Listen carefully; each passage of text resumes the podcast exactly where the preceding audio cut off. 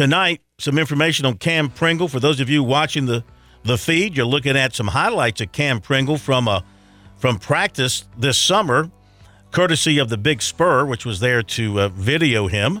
And they put that up on YouTube. So we snared it to use in this particular case. You can see the big man, number 77, uh, clearing people away. He's so much bigger, so much bigger than everybody else on his team. It's crazy. He can also play some defensive end. So he was at the uh, game Saturday, and he had some great things to pl- say about South Carolina in particular. With the Gamecocks winning that game, said it was definitely great for South Carolina. Uh, he said Clemson didn't get the outcome they were looking for. Said it shows where Beamer is taking the program, beating three top 25 teams this season and actually blowing out a top 10 team in the country. Says it shows what Beamer is doing, moving the program forward and what he's capable of. However, the win, you know, he says, hey, you're going to lose a game. He's not holding anything against Clemson. It's not affecting his recruiting by Clemson that they lost the game. He spent time talking to Dabo Swinney and Thomas Austin. They both told him how much he's needed and wanted at Clemson. He was there also for the NC State game.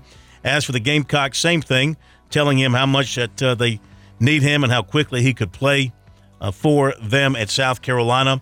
And he made the USC for two games as well, Georgia and Tennessee. So both head coaches, both schools are recruiting him very, very hard. He is uh, now transitioning into basketball. As for recruiting, he's going to evaluate, take some more visits, evaluate the process, and uh, probably name a top six. And then he plans to make a commitment in January or February. He said there's about five or six that really kind of stand out to him. A few weeks ago, he named a top 10 of USC, Clemson, Virginia, NC State, Tennessee, Georgia, Florida, Ohio State, Auburn, and LSU. Uh, he's going to visit schools coming up, and probably all those in particular. He wants to get to Florida and meet that staff for the first time. Also wants to get back to USC, Clemson, NC State, Tennessee, and Georgia.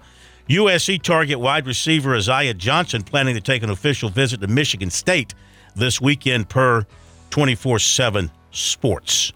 That's what we've got for you in recruiting tonight here on Sports Talk, and it's brought to you by Seawells.